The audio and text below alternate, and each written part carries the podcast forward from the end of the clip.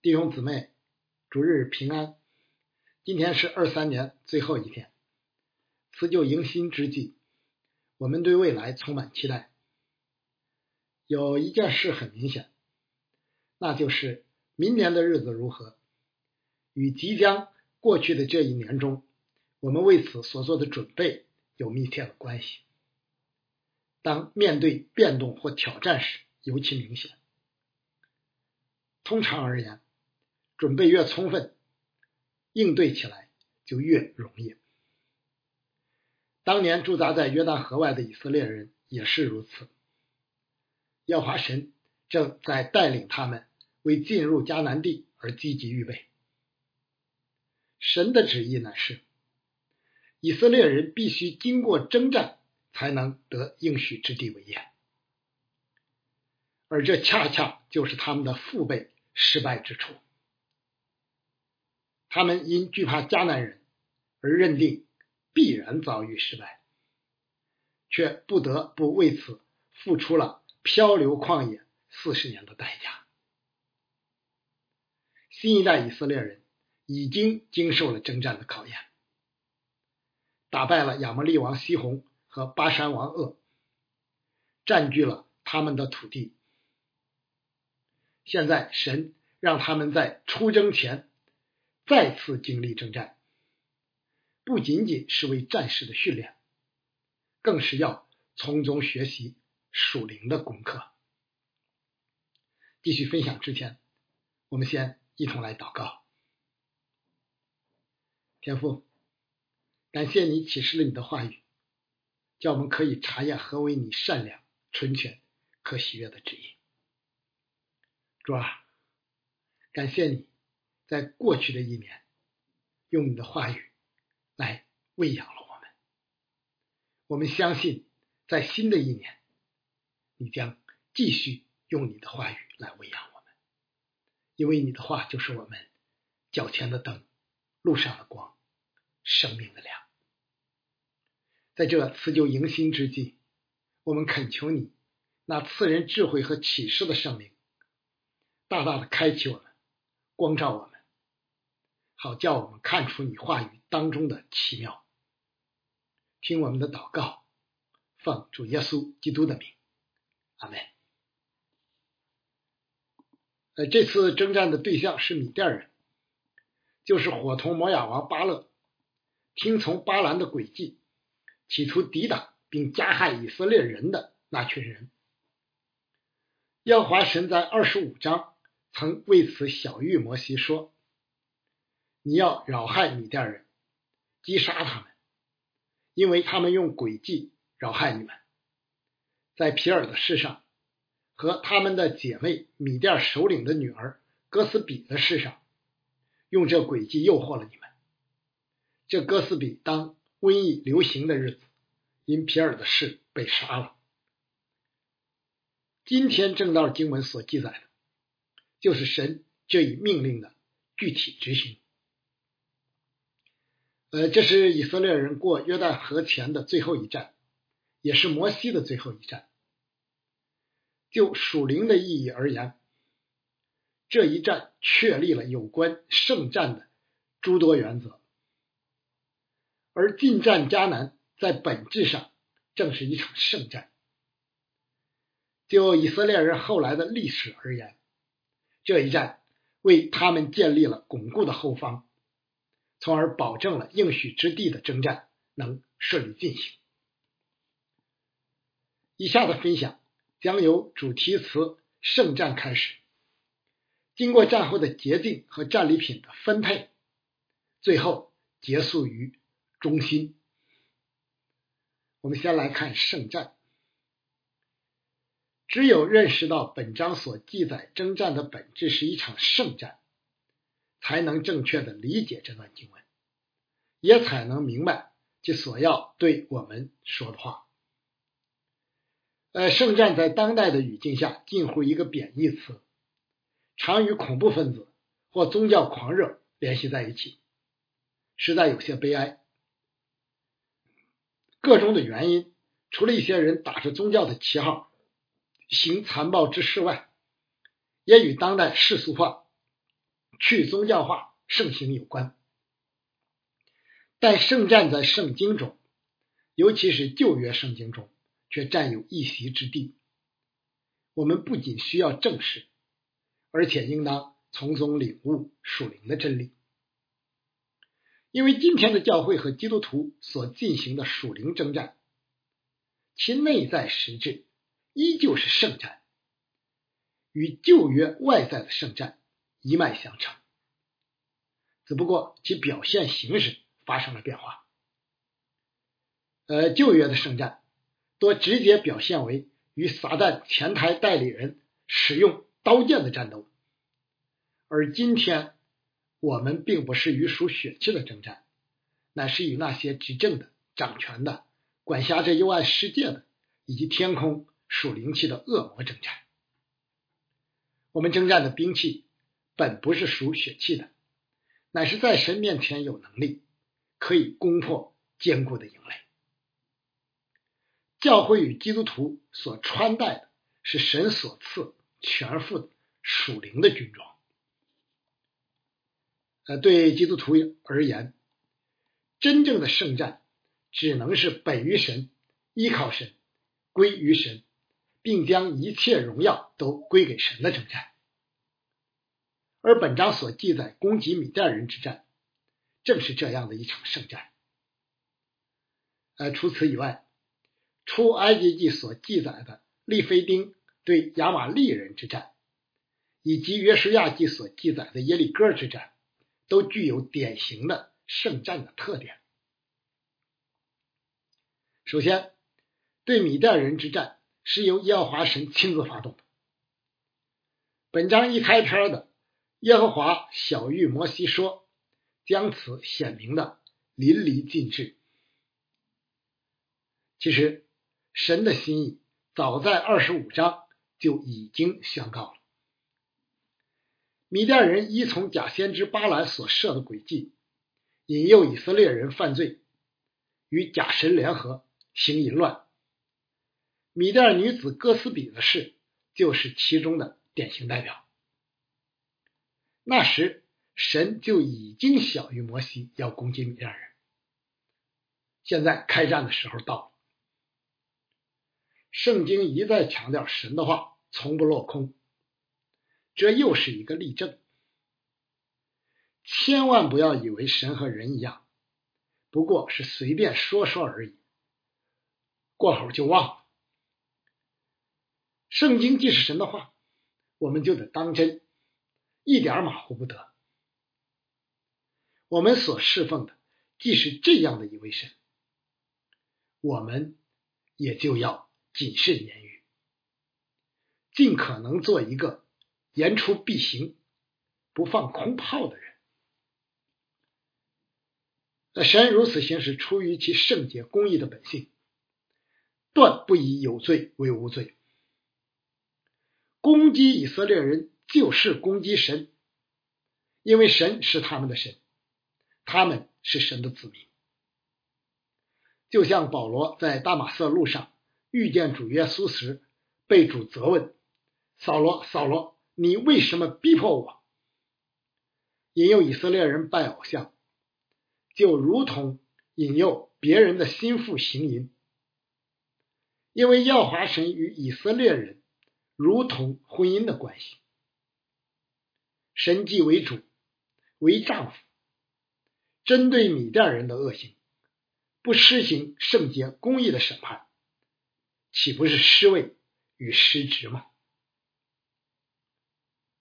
此战杀灭了米甸武王，其中就包括哥斯比的父亲苏尔，他呢是当时事件直接的罪魁祸首之一。同时杀灭了假先知巴兰，仅是这一切恶行的幕后策划与教唆者，而且是属灵征战中撒旦的前台差役。以色列人由此绝了一个极大的后患，可以在迦南地的征战中免受试探。呃，当然，这场战争并没有杀灭所有的米甸人，而只是杀灭了服从摩亚王巴勒的那一部分，因为后来的事实基调冷要对抗米甸人。其次，这一战是由神部署并调兵遣将。摩西要求每支派均等的各出一千人，就是为要显明在服侍神、参与神的圣功或圣战上，神的子民一律平等，都有无可推卸的，都有无可推诿的责任。当年立起会幕时，同样是如此。各个支派依次前来奉献礼物，不多也不少。当然，立为支派既已分别出来专司会幕之事，出战的军队中自然不包括他们。呃，经文没有记载军队的统帅是谁，但明显可以看出其灵魂人物是祭司菲尼哈。身为祭司。本就是在会众面前代表神的，带着神的号角，不仅是要借以代表，呃，不仅是要借以代表神号令并指挥军队，而且是为要提醒以色列人，耶和华神就在他们中间，为他们征战。此前，当以色列人犯罪时，正是因着菲尼哈的热心，击杀了正行淫的辛利与哥斯底，才止住了瘟疫，挽回了神的怒气。现在神拣选菲尼哈作为属灵的监督，随军出战，正与圣战的性质相符合。今天我们所进行的属灵征战，同样是圣战。因为我们是奉主的名，依靠主的名而战，得胜的荣耀同样是归于主的名。这样的征战中，主同样会拣选并兴起属灵的领袖，统帅他的军队。愿我们能穿戴好属灵的军军装，成为主耶稣基督的精兵，靠主得胜。第三，这一战的战果实在惊人。以色列人一举灭了米甸的五个王，虏获的未出嫁的女子就有三万两千人，大牲畜竟高达八十万头，官长们奉献的金子有近两百公斤，还不算士兵个人所夺取的财物。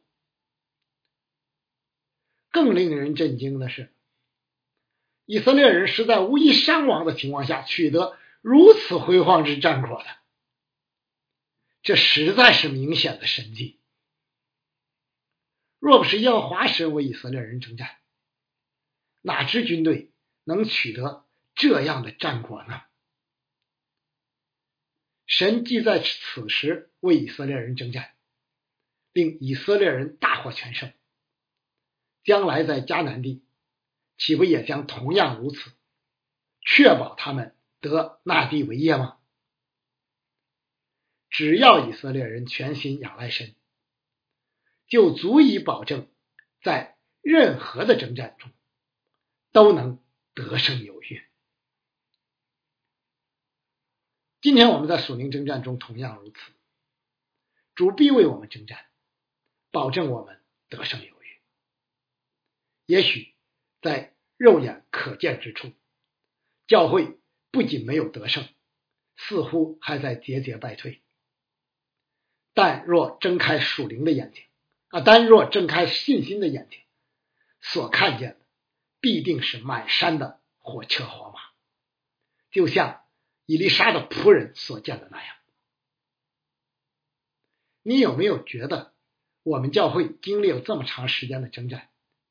竟然能依旧存在，依旧照常运转，难道不是神迹吗？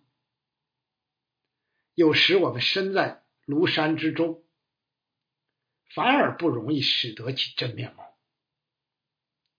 求主开我们的灵眼，能看见神大而可畏的作为，从而信心更加坚固。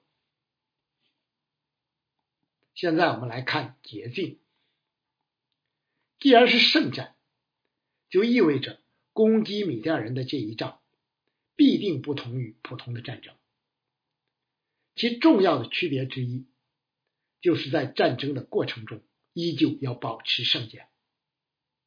在摩西律法的背景下，这一点尤其通过战后的捷径里体现出来。战争不可避免的要杀人流血。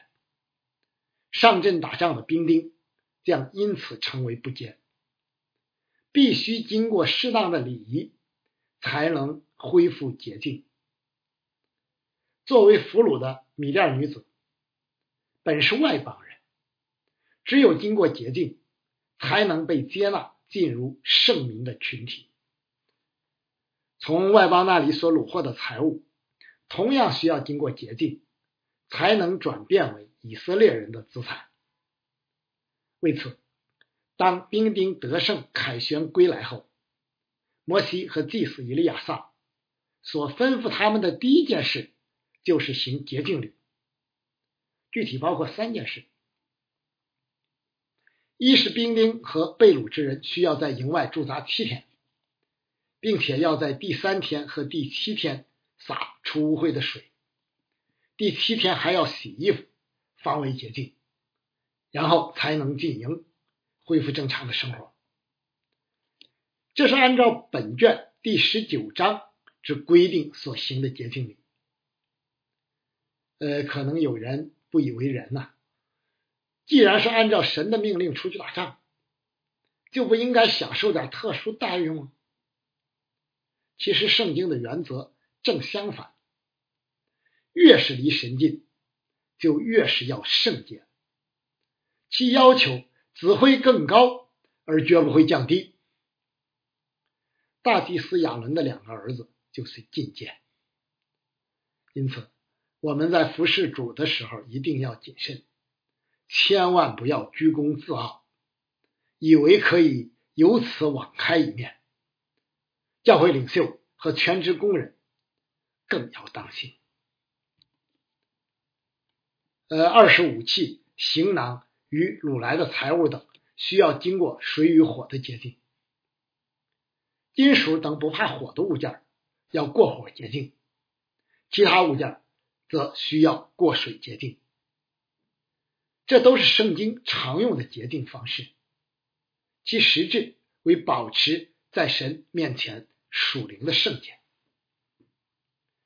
呃，今天教会的洗礼。同样有预表罪得赦免、属灵洁净的含义，而最后审判的烈火将彻底洁净这个被罪恶污染的世界。在这一条例是由大祭司以利亚撒吩咐的，因为解释并监督律法的施施行，本就是祭司的重要职责之一。随着摩西的退出。祭祀这方面的职责将更为明显。三是杀灭俘虏中的男孩和已婚女子。从摩西发怒的记载推测，出战的兵丁可能知道不应该存留这些人的性命，但他们却将他们带回了营中，以致摩西不得不严厉的斥责他们，并加以纠正。呃，这一点现代人很难理解，甚至会觉得残忍。但从保持以色列人圣洁的角度看，采取这样的行动才是合乎律法要求的。我们一再强调，这是一场圣战，攻击的乃是耶和华神的仇敌，因此就是以色列人的仇敌。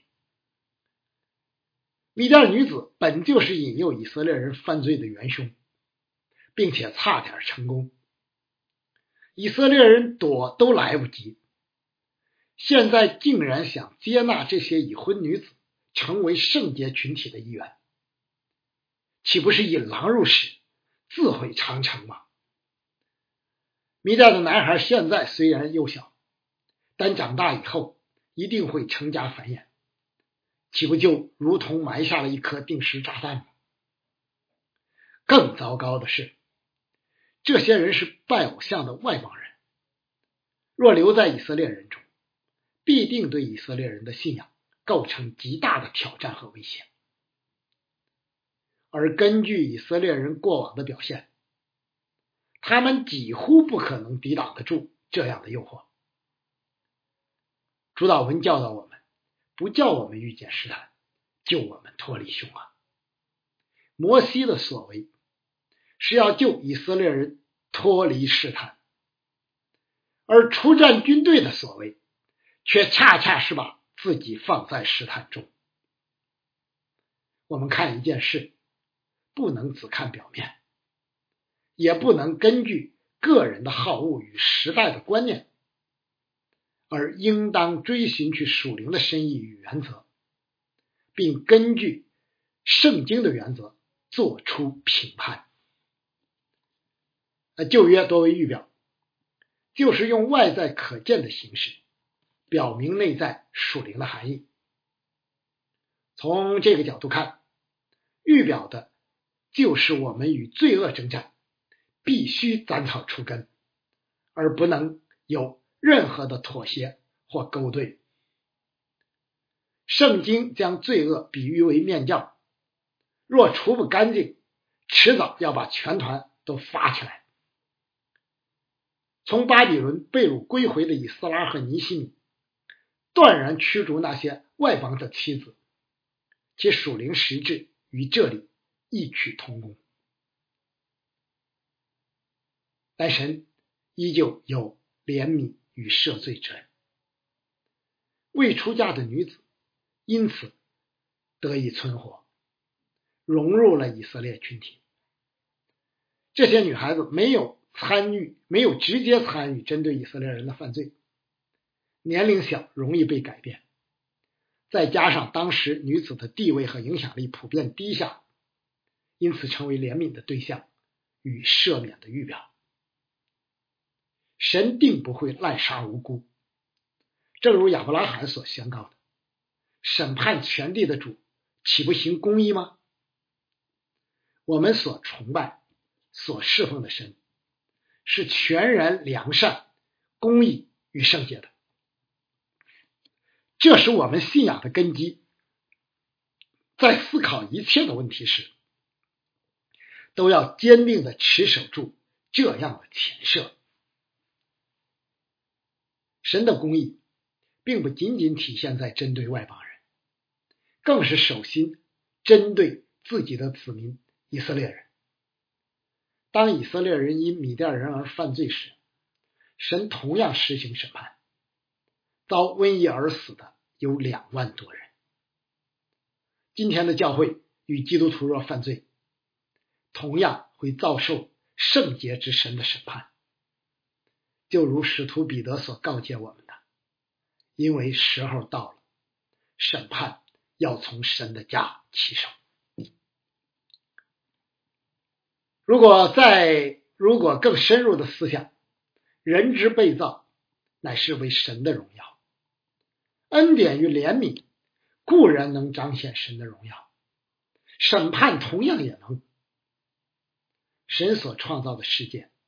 本当以神为中心，只可惜从古至今，人类总是狂妄自大，坠入人本中心，不能自拔，常以小人之心堕伟大神之腹。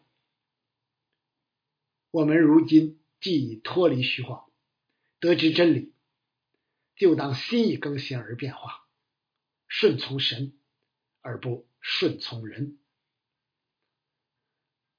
我们再来看分配，如何分配战利品，占了本章小一半的篇幅，可见这事的重要。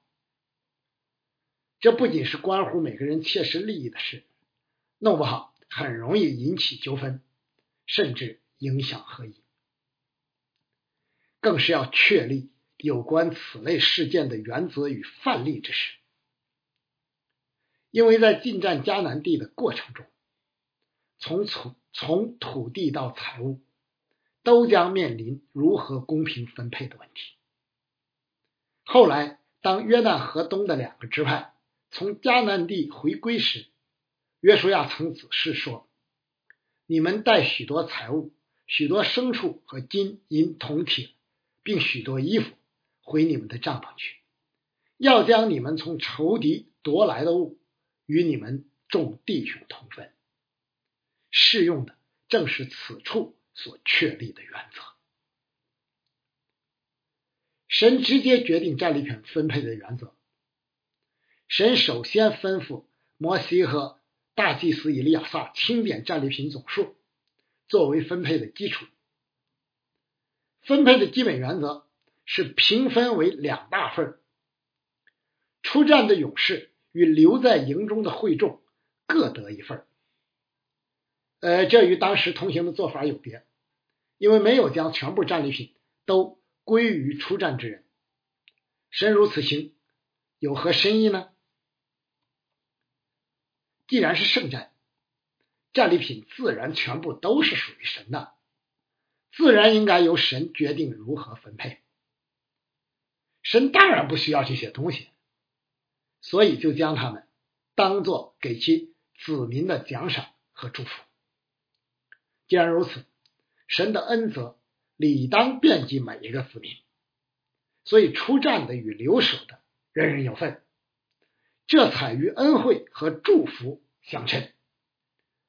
但出战之人毕竟出生入死，费心费力，理应多得，啊，如此才能体现公平与公正。这样的这样分配的结果，必定使以色列全民。皆大欢喜。呃，分配中最出彩的地方在于祭祀于立位人之所得，祭祀得一大份中的五百分之一，而立位人得另一大份中的五十分之一。呃，祭祀在会众面前代表神，因此祭祀理当从战士中取得供物，以此代表全体以色列人奉献给神、荣耀神的那一份。今天我们交纳十一奉献，以之荣耀神，同样是理所应当的，因为那本就来自于神的祝福。呃，实在说来，哪有什么是我们自己的呢？一切不都来自于神的祝福与赏赐吗？六位人以被分别为圣，专责会幕的服饰，不从事世俗事务。耀华神就是他们的产业，为此呢，神也借战利品的分配、供应并祝福利未人。会众毕竟没有直接参与征战，多拿出一些也是合情合理的。这样的举措也是为要提醒以色列人，将来进入迦南应许之地后，利未人虽不直接参与土地分配，但却有权。从各支派已分得的土地中取得四十八座城居住，祭司与利未人保持十分之一的比例也是合宜的，因为利未人收取奉献后，同样要向祭司奉献十分之一。神做事规规矩矩，不但在大事上，就是在细节上也不例外。最后，我们来看中心。蒙神呼召参与圣战，自然是一件光荣之事，而所要求与蒙召之人的就是忠心。在本章所记载的圣战中，有忠心的，也有不那么忠心的。摩西是忠心的，这是摩西临终前受命指挥的最后一战。尽管服侍的时日无多，摩西依旧尽心尽责，按照神的吩咐调遣人马前往攻打米甸人，并不懈怠。更难能可贵的是，摩西依旧保持着敏锐的灵性，能及时觉察得胜归来之军队的破口，并立即予以封堵，避免了错误的蔓延。与扩大，纵观摩西的一生，虽留有遗憾，但总体而言都称得上忠心，以致后来能出现在变相山上，与主耶稣基督同在一起。每个人都有退场的时候，但却未必都能善始善终。以色列人能有这样忠心如一的领袖，信莫大焉。大祭司以利亚撒也是忠心的。作为大祭司，他不能直接参与征战，但却在讲解并应用律法以及分配战利品等关乎自己的职分上忠心。其实，完整的圣战包括这每一部分。而不仅仅只是战场上的战斗。作为摩西之后以色列民的领袖之一，伊利亚撒与约书亚一起完成了带领以色列人进入迦南、征战并分配土地的任务，可谓不辱使命。不够忠心的，则是出战的以色列军兵，他们在战场上是忠心的。杀灭了米甸武王及其军兵，但在但却在俘虏的问题上犯了错，留下了那些男孩和已婚女子。也许他们觉得这些俘虏没什么危险，也许出于人的怜悯之心，也许舍不得这些人口所带来的好处等等，但却违背了神的旨意，给自己留下了破口。我们也常如此，出于种种貌似合理的理由，而在神所托付的使命上未能忠心，轻则留下遗憾，重则导致犯罪。尽管客观上我们不可能事事完全，但在每一件事上力求尽心竭力，却是我们当今的本分。令人欣慰的是。当摩西指出他们的错误时，这些兵丁能及时悔改，杀灭了俘虏中的男孩和已婚女子，从而堵住了破口。呃，不仅如此，官长们还有进一步的举动，就是献上所缴获的金子为耶和华的供物，好在耶和华面前为我们的生命赎罪。这里所谓的赎罪，应该包含两层意思。直接的含义就是为他们的不忠心悔改，求耶和华神赦免；深层的含义，则是为神保全所有兵丁的性命，以致一个都没有阵亡而感恩，是神拯救战士们脱离了危险与死亡。以色列人为进占迦南地所做的准备差不多了，按理可以启程过约旦河了，但此时却发生了一件节外生枝之事，就是下一章所记载的事。我们将在明年继续分享相关的经文。最后，我们以新旧约各一段经文结束今天的正道。教会与基督徒作为主耶稣基督的精兵，务要圣洁，因为我们所统帅，因为我们所服侍奉的神和主，也是统帅我们的元帅，是圣洁的。六位记十一章四十五节，我是把你们从埃及地领出来的耶和华，要做你们的神，所以你们要圣洁，因为我是圣洁的。希伯来书十二章十四节，你们要追求与众人和睦，并要追求圣洁，非圣洁，没有人能见主。阿门。我们一同来祷告，天父，感谢你保守使用以上的时间，借这段经文向我们说话。主啊，你既呼召我们。作为主耶稣基督的精兵，我们就要追求圣洁，因为非圣洁，没有人能见神的面。主啊，在过去的一年当中，也许我们在追求圣洁上有亏欠，有不忠心之处，求主你赦免我们。主啊，我们知道这圣洁不是我们自己能做成的，在新的一年，主啊，我们就求你的圣灵。在我们中间，在我们每个人的里面，做成那圣洁的工作，也求主，你使我们每个人都不消灭圣灵的感动。当主你呼召我们的时候，我们就能不仅能快跑跟随你，而且我们能在凡事上忠心。是吧？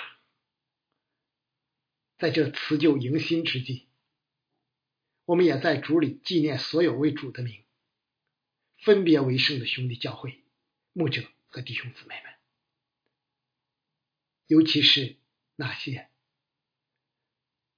被拘押、被限制自由的我们的主内的肢体们，是吧？我们为这过去的一年。你保守，祝福我们，献上我们的感念，献上我们的感恩。